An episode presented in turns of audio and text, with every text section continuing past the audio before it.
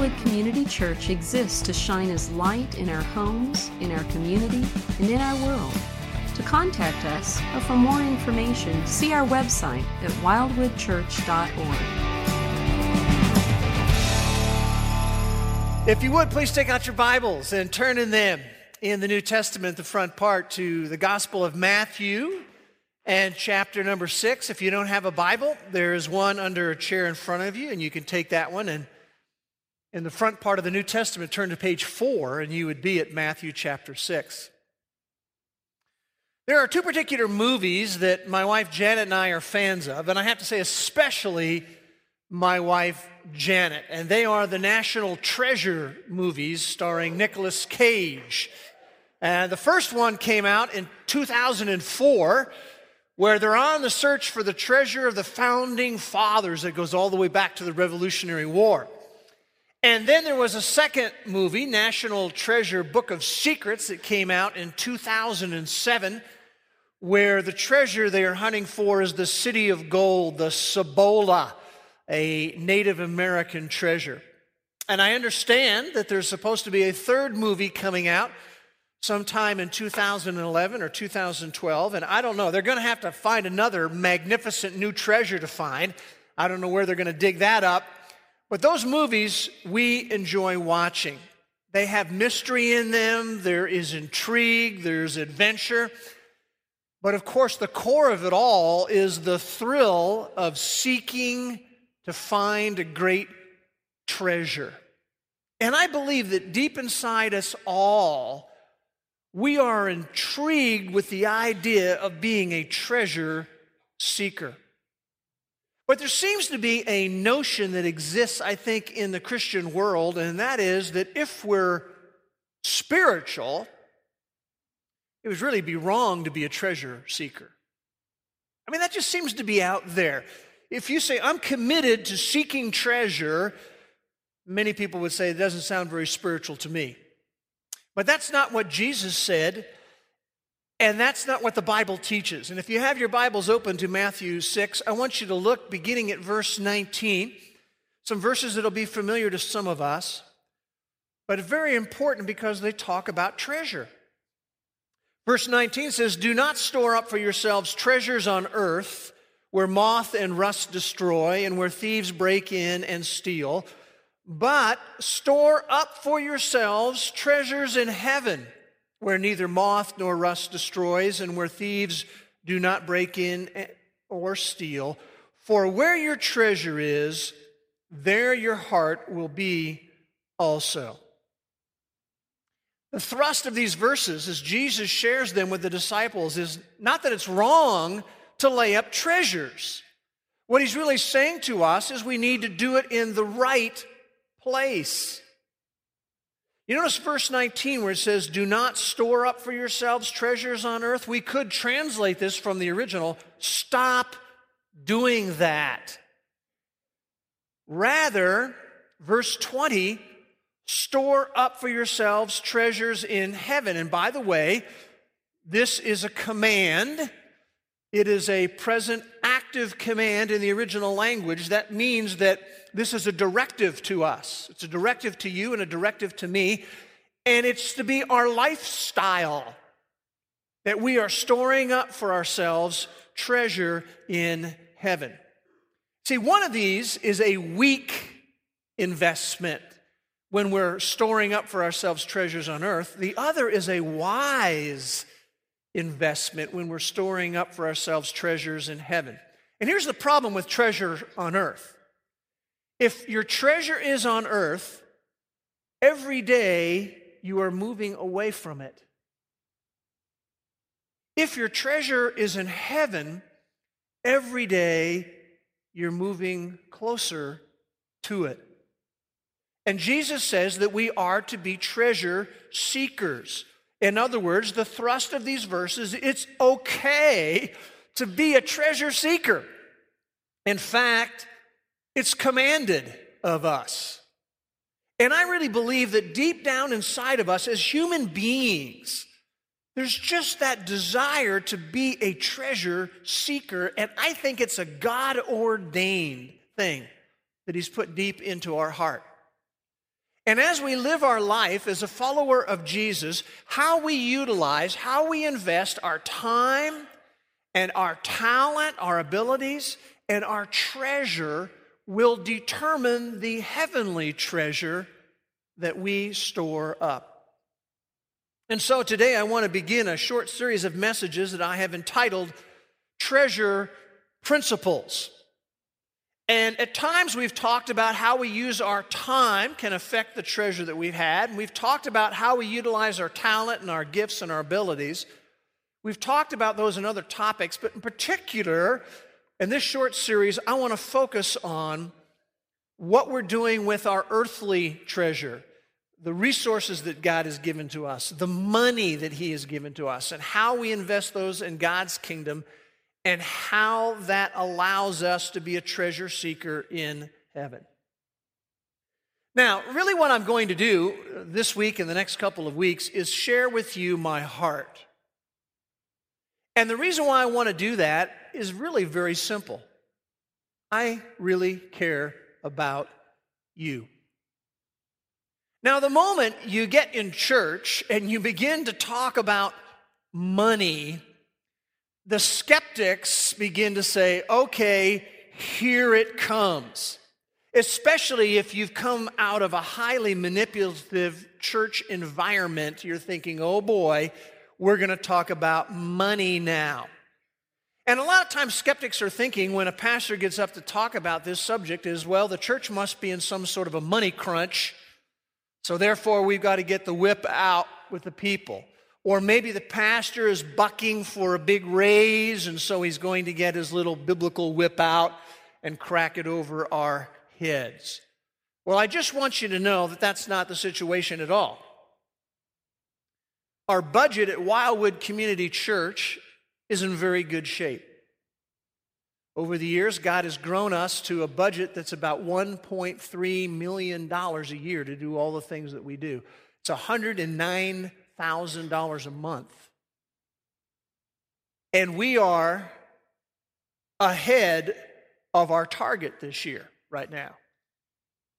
Now, you know, months can vary, but I just want you to know that you, as a body of believers, when it comes to the leaders of this church, you are amazing us at your consistency in giving to the ministry of Wildwood Community Church. And you know what's especially exciting to me?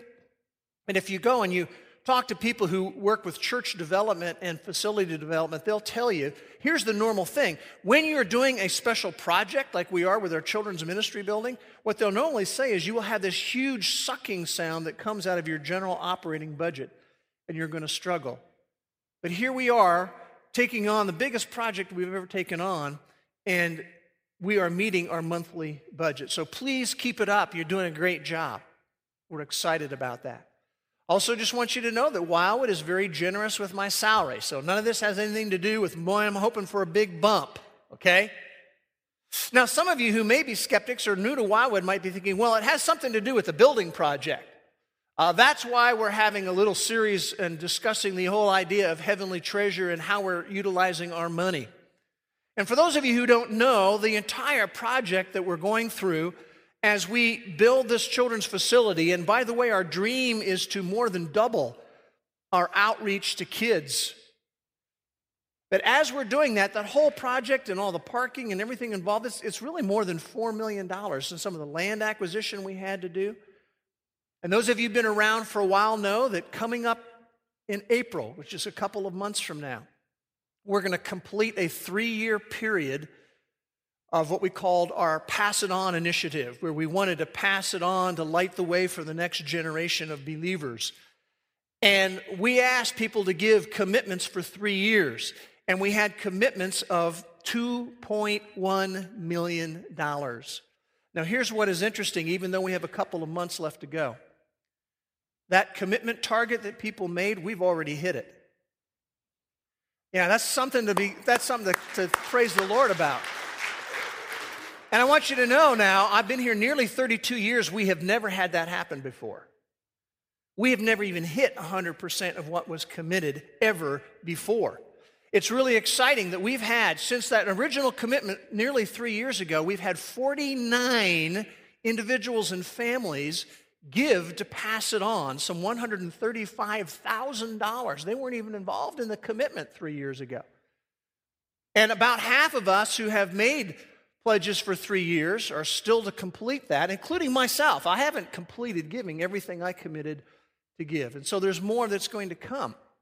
And some of you might say, well, I guess that means since we, we met the 2.1 million, now we just need to stop. Well, no. Remember, our whole Pass It On initiative doesn't pay for all of that. We're still going to have a mortgage as we complete that facility. Uh, that payment is fully in our operational budget. But our dream, of course, is, is to pay that mortgage off and get that taken care of. And when we do that, it's going to free us up for a lot more ministry around Wildwood. There's a lot more we're going to be able to do when that happens. And so, again, I want to say on behalf of the leaders, you are amazing. I mean, you are amazing. Keep it up. There is no crisis at Wildwood thanks to your faithfulness. Or I could say, thanks to God's faithfulness through you. So, why are we talking about treasure principles? Well, I want you to turn with me to the book of Philippians, which is, I don't know, maybe eight books or so to the right in your Bible. You have Galatians, you have Ephesians, and then you have Philippians. And Philippians chapter 4, there's a couple of statements that Paul makes that really is an expression of the passion that is driving me to want to talk about this subject. And I want you to notice in Philippians 4, verse 16, he's writing to the believers from Philippi, and he says, When I was in Thessalonica ministering, you sent a gift more than once for my needs. You sent financial investment in the kingdom of God. And then he says this in verse 17 Not that I seek the gift itself. He says, That's not what motivates me and drives me, but I seek, look at this, verse 17, I seek for the profit which increases to your account. And that's exactly the way that I feel about this, including everyone. Some of you are younger. You might say, I'm still a kid. What I'm going to be sharing with treasure principles is for you. Some of you are youth, some of you are college age, some of us are slightly older. But this is for everyone when we're talking about these treasure principles. And as we unfold them, you're going to see, even if you're very young, and you say, Well, I don't have very much money, oh, it's for you. Trust me, it's for you. And I notice what he goes on to say in verse 18. He says, I've received from Epaphroditus what you sent, the, another financial gift that they had sent for the ministry of Jesus Christ. I have received what you have sent. And then he describes it as a fragrant aroma, an acceptable sacrifice, well pleasing to God. You see, when we are investing in God's kingdom, I'll put it in a different phrase in our vernacular of the day it thrills God's heart. I don't know if that even crossed your mind when we take an offering and you're putting something into it that it's thrilling God's heart. You know, if you're a parent, you understand that concept. In the third epistle of John, in verse 4, John wrote, I have no greater joy than this to hear of my children walking in the truth. And I have four kids, and I'm, I'm proud of all four of my kids, but especially there's joy when I see them walking in the truth. I felt that especially when we were at the men's retreat a couple of weeks ago down in Pine Cove near Tyler, Texas because it was there I was able to spend some time with my 28 year old son, Kyle, who is the only one of my kids who lives out of town from here in Norman. And so we're down there and and we're walking together and we're talking together and he's just telling me about the ministry work that he does at Sky Ranch Christian Camps there and how he is building spiritual character into the young men that are placed under his charge. And he's talking about uh, how much he wants to make a priority of being a husband and having a marriage that, that serves God. And you know, we're walking, and guess what's happening to Pop? My heart is thrilled. It was well pleasing to me to hear that. See, those of us who parents understand that principle. And so, when we become a heavenly treasure seeker, guess what? It's well pleasing to the Heavenly Father. It thrills the heart of God. There are several passages that talk about this whole idea of what we do with our resources and our money. Another one in the New Testament is found in 1 Timothy chapter 6. You might turn there with me. 1 Timothy 6, it's a few pages to the right. And I want to look at verse 18 and verse 19. Paul is writing, this is a great chapter, by the way, on this whole subject matter, but I want you to notice what he says in verse 18. Remember, as Paul is writing to Timothy, and he's saying to Timothy, here's how you instruct the church. Here's how you teach the believing community. And he says to them, verse 18, instruct them to do good, to be rich in good works, to be generous, and ready to share. And then notice verse 19 storing up for themselves the treasure of a good foundation for the future, so that they may take hold of that which is life indeed. Teach them to do good to be rich in good works, to be generous with their money and ready to share, because what happens? You're storing up for yourselves treasure in heaven. You're being a heavenly treasure seeker when you do that. Now, when we start talking about storing up treasure in heaven, I personally believe it's going to take two forms. And I want to take a moment to look at those two forms.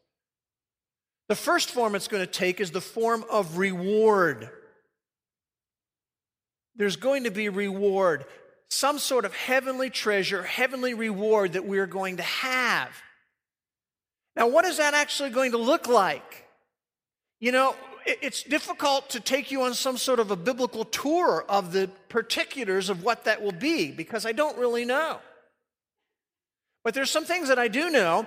In 1 Corinthians chapter 2, when it talks about the wisdom of eternity, it says there in verse 9, eye has not seen, and ear has not heard. In fact, it hasn't even entered into the heart of man all that God has prepared for those who love him.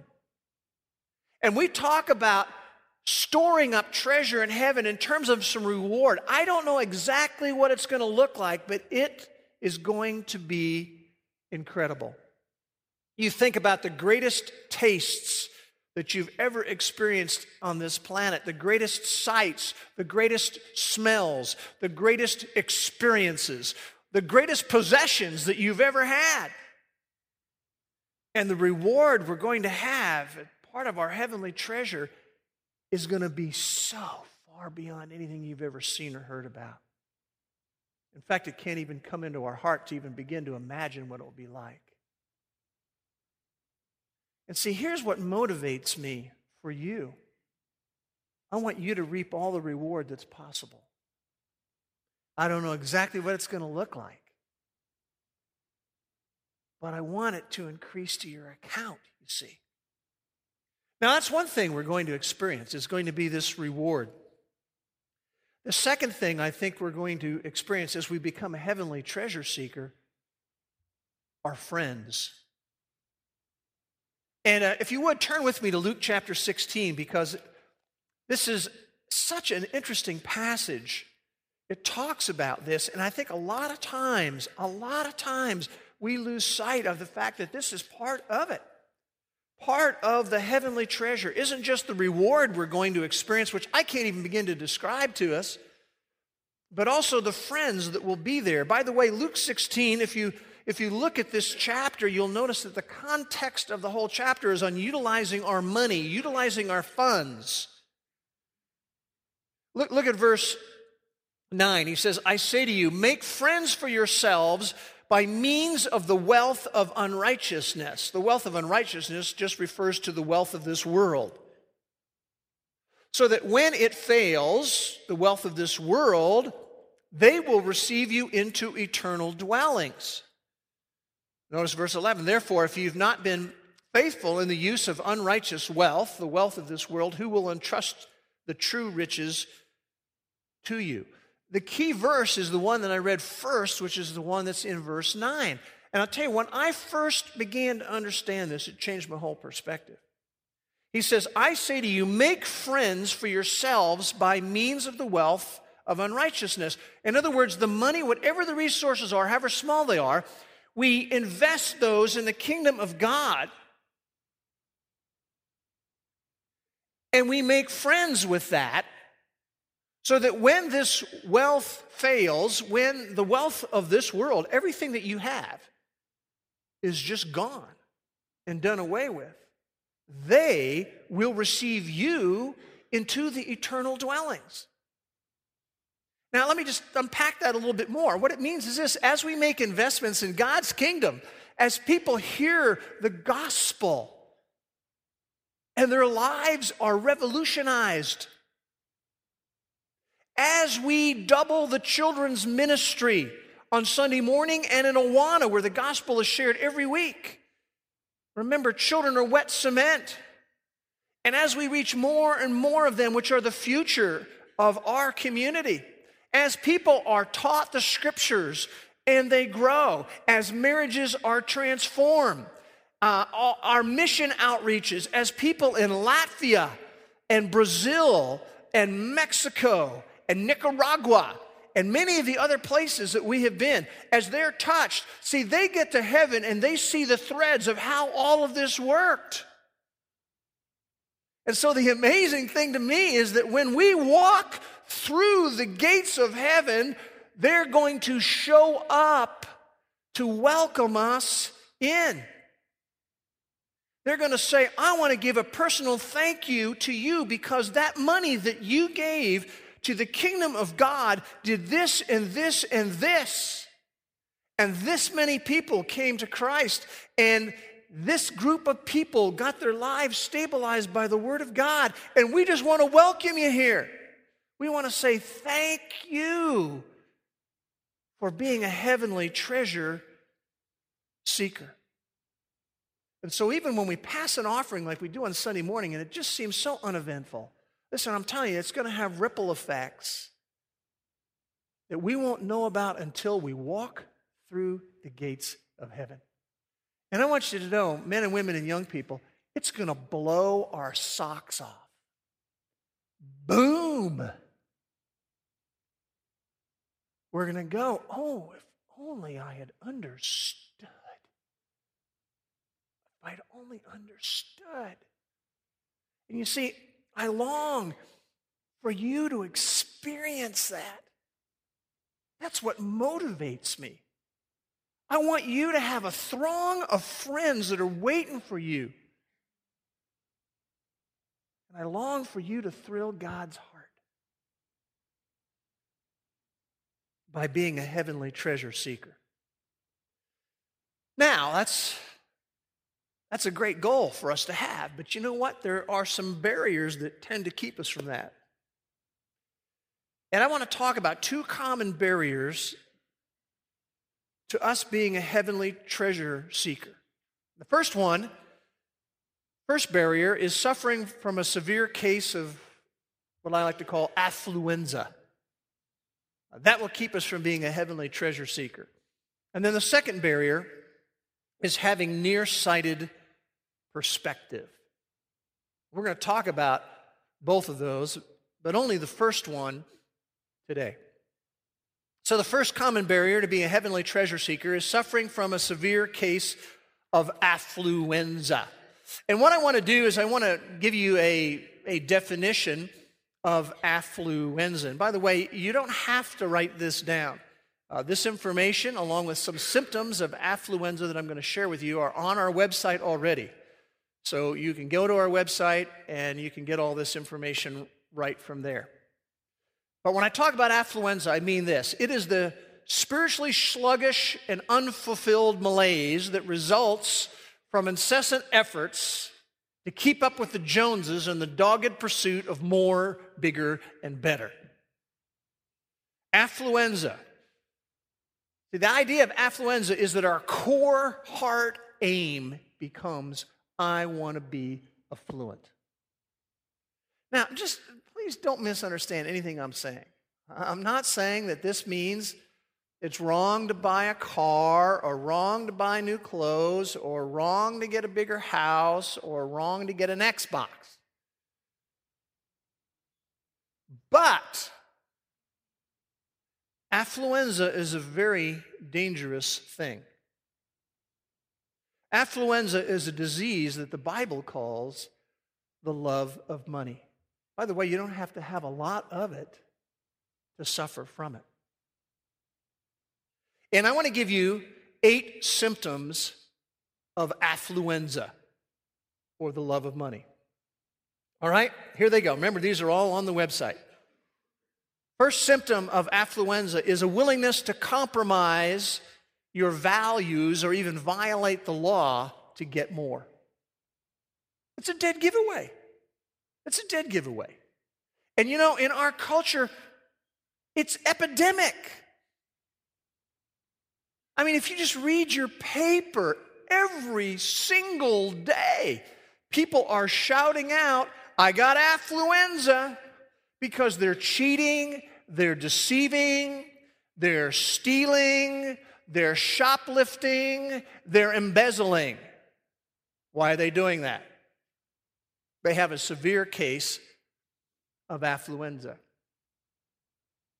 Now, there's a second symptom of affluenza, and that is this.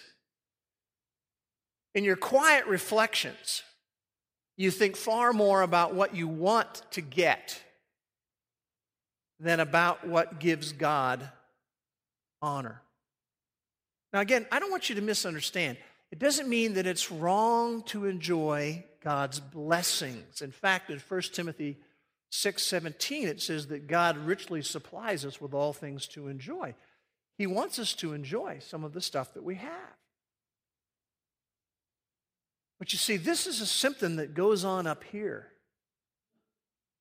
in our mind and in our thoughts. In our quiet, reflective time, what do we really thinking about? All the stuff that I want to get? Or as I live my life today, how does God want me to honor Him? See, there's a huge difference there. A third symptom of affluenza is the susceptibility to choose over indebtedness if it means that you can have more. And we've seen this also come to bear, even nationally in the news. People have overextended themselves on house loans, people overextend themselves on car loans. They're buying a bigger, newer, fancier car than they really can afford. Uh, consumer debt comes to bear here. And I read not too long ago about a statistic that says the average person in America today has $13,000 in credit card debt. It's a sign of affluenza. Just keep charging it, charging it. One of the greatest needs in the church today is the need for plastic surgery. And you know what kind I'm talking about. Taking those plastic cards and cutting them up if all we're going to do is bury ourselves under debt. You know, I find it interesting. People today are very quick to criticize our government for overspending. And by the way, rightly so. But some of that critique, I think, is a little bit hypocritical. I want to critique the government for overspending, and that's what I'm doing? Here's another symptom of affluenza the booming storage space industry.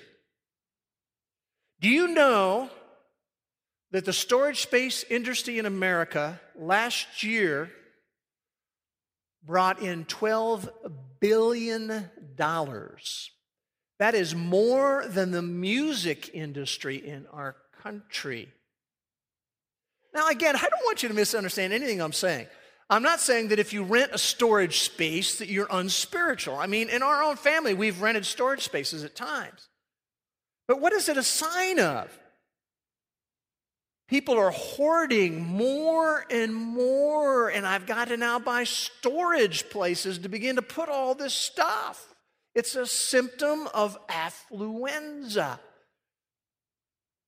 $12 billion. You know, you think what would happen if a lot of those storage spaces that really weren't necessary were just cleaned out and people sold what was there and invested them in the kingdom of God? To be a heavenly treasure seeker. There's a fifth symptom of affluenza, and that is the financial success of others breeds jealousy in your heart. Isn't that always a temptation? I don't care what you have even if you're a kid, there's always at least one other person who's got more than you've got. And it's just so easy to begin to become jealous of other people. And I've worked very, very hard on this in my own life. As I rub shoulders with people who have a far nicer home than I have, or far nicer vehicles that I have, or other things that they have my focus is to try to remember to rejoice with them that they have those things rather than to develop some jealousy and really a little bit of resentment that I don't have what they have. There's a sixth symptom of affluenza, and that is neglecting your family, especially your kids, in the pursuit of more.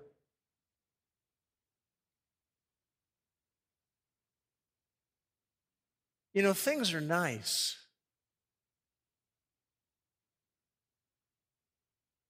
But they're no substitute for you. And their name is Legion, the number of individuals who, in order to get more, didn't give very much of themselves to their family, and then later on went, that was a big mistake. A seventh symptom of affluenza is quickly turning a cold shoulder toward those in need. By the way, this is a great gauge as to whether or not we suffer from affluenza. You know, where we see somebody in need and we just quickly, ah, uh, well, you know, I, I, don't really need to be involved in that. You know, one of the reasons I'm very grateful for something in my life, and that was. Uh, you know, when Janet and I got married, we had nothing. We didn't have any money. We couldn't do anything. You know, uh, uh, any furniture we got was used furniture. Some of that was given to us. I'm thankful that at one point we had nothing because I've never forgotten what it's like to be there. And then an eighth symptom of affluenza is giving God the leftovers, quote, quote, and often there aren't any. Oh yeah, I, I kind of I'll invest in the kingdom of God and, uh, and and all that, but you know I'll do it kind of toward the end of the month after I've done everything else I wanted to do. There's a statement I've really liked. It says this If money talks, as some folks tell, to most of us it says, farewell. we're going to talk about that more as we talk about treasure principles. You have just a, a leftovers mentality, pretty much it's going to be goodbye. There's not going to be much left over. Now, I, I'm going to be transparent with you. Affluenza afflicts me.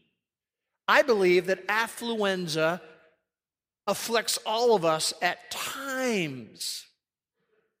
And it is one of the barriers to being a heavenly treasure seeker. And suffering from a severe case of affluenza, remember, the Bible calls that a love of money. And in 1 Timothy 6, it says this about a love of money it says, Some by longing for it have wandered away from the faith and have pierced themselves with many griefs. Now, listen to me carefully here. This is very important, even for a follower of Jesus. Affluenza can cause you to wander away from your intimate relationship with Jesus Christ. If you allow affluenza to get its grips on you, you will soon finding yourself having drifted away from an intimate walk with Him. And if you allow a severe case of affluenza to linger, it will lead to pain and to regret and sorrow, and you will reap, and I will reap consequences for it relational issues, financial issues, legal issues. Now, go back with me real quickly to 1 Timothy chapter 6. We were there earlier, 1 Timothy chapter 6, because we get some, some of Paul's counsel when it comes to affluenza or the love of money. And he's talking about that in verse 10, but I want you to notice what he says in verse 11. Here's the counsel to you and to me Flee from these things, you man of God and pursue righteousness and godliness and faith and love and perseverance and gentleness and fight the good fight of faith. You know, we hear that phrase, fight the good fight of faith. It sounds pretty exciting, but what does it really mean? Well, part of what it includes is that we, as a good fight of faith, we believe what God says about money. It means in part that we believe what God says about earthly treasure, and it means in part we believe what God says about heavenly treasure. That we believe what God says. Now, as I said, there are two common barriers to being a heavily tre- treasure seeker. The first one is suffering from a severe case of affluenza. The second one is having a nearsighted perspective. A nearsighted perspective about how God has blessed us, and a nearsighted perspective about how God rewards us. Let me tell you something. We really suffer from that. And in order to unpack that, you must come back next week. And I just want to say this when we talk about nearsighted perspective, I just wish I would have learned that when I was about this tall. I just wish when I was younger someone had taught me what we're going to share with you next week. Now, I hope you have caught my heart this morning. My heart is that you would be an active, effective, heavenly treasure seeker. I am motivated because I want the profit that increases to your account. That's what's motivating me. Now, I want to talk very quickly, very briefly, and then we're going to close about some life response that we can have. After everything we've looked at, here's the life response I want you to think about doing this week, and that is to schedule an affluenza checkup with the Holy Spirit. What do I mean by that? I mean, don't just listen to this, but get in a quiet moment with the Spirit of God, we gave you eight symptoms of affluenza. They're on the website at wildwoodchurch.org. Print them off. Go over them in some quiet time and let God just speak to your heart. But remember this as we're doing all this how we handle our money can be well pleasing to the Heavenly Father. It can thrill his heart. I think that's cool. Let's pray together. Father, we thank you for the opportunity that we have to step out of this world and this culture and to really get divine perspective. And Father, we would pray that you would teach us, I don't care how old we are, the treasure principles that we need to know so that we can be men and women and young people who store up treasure in heaven in a way that thrills your heart. And we pray these things in Jesus' name. Amen.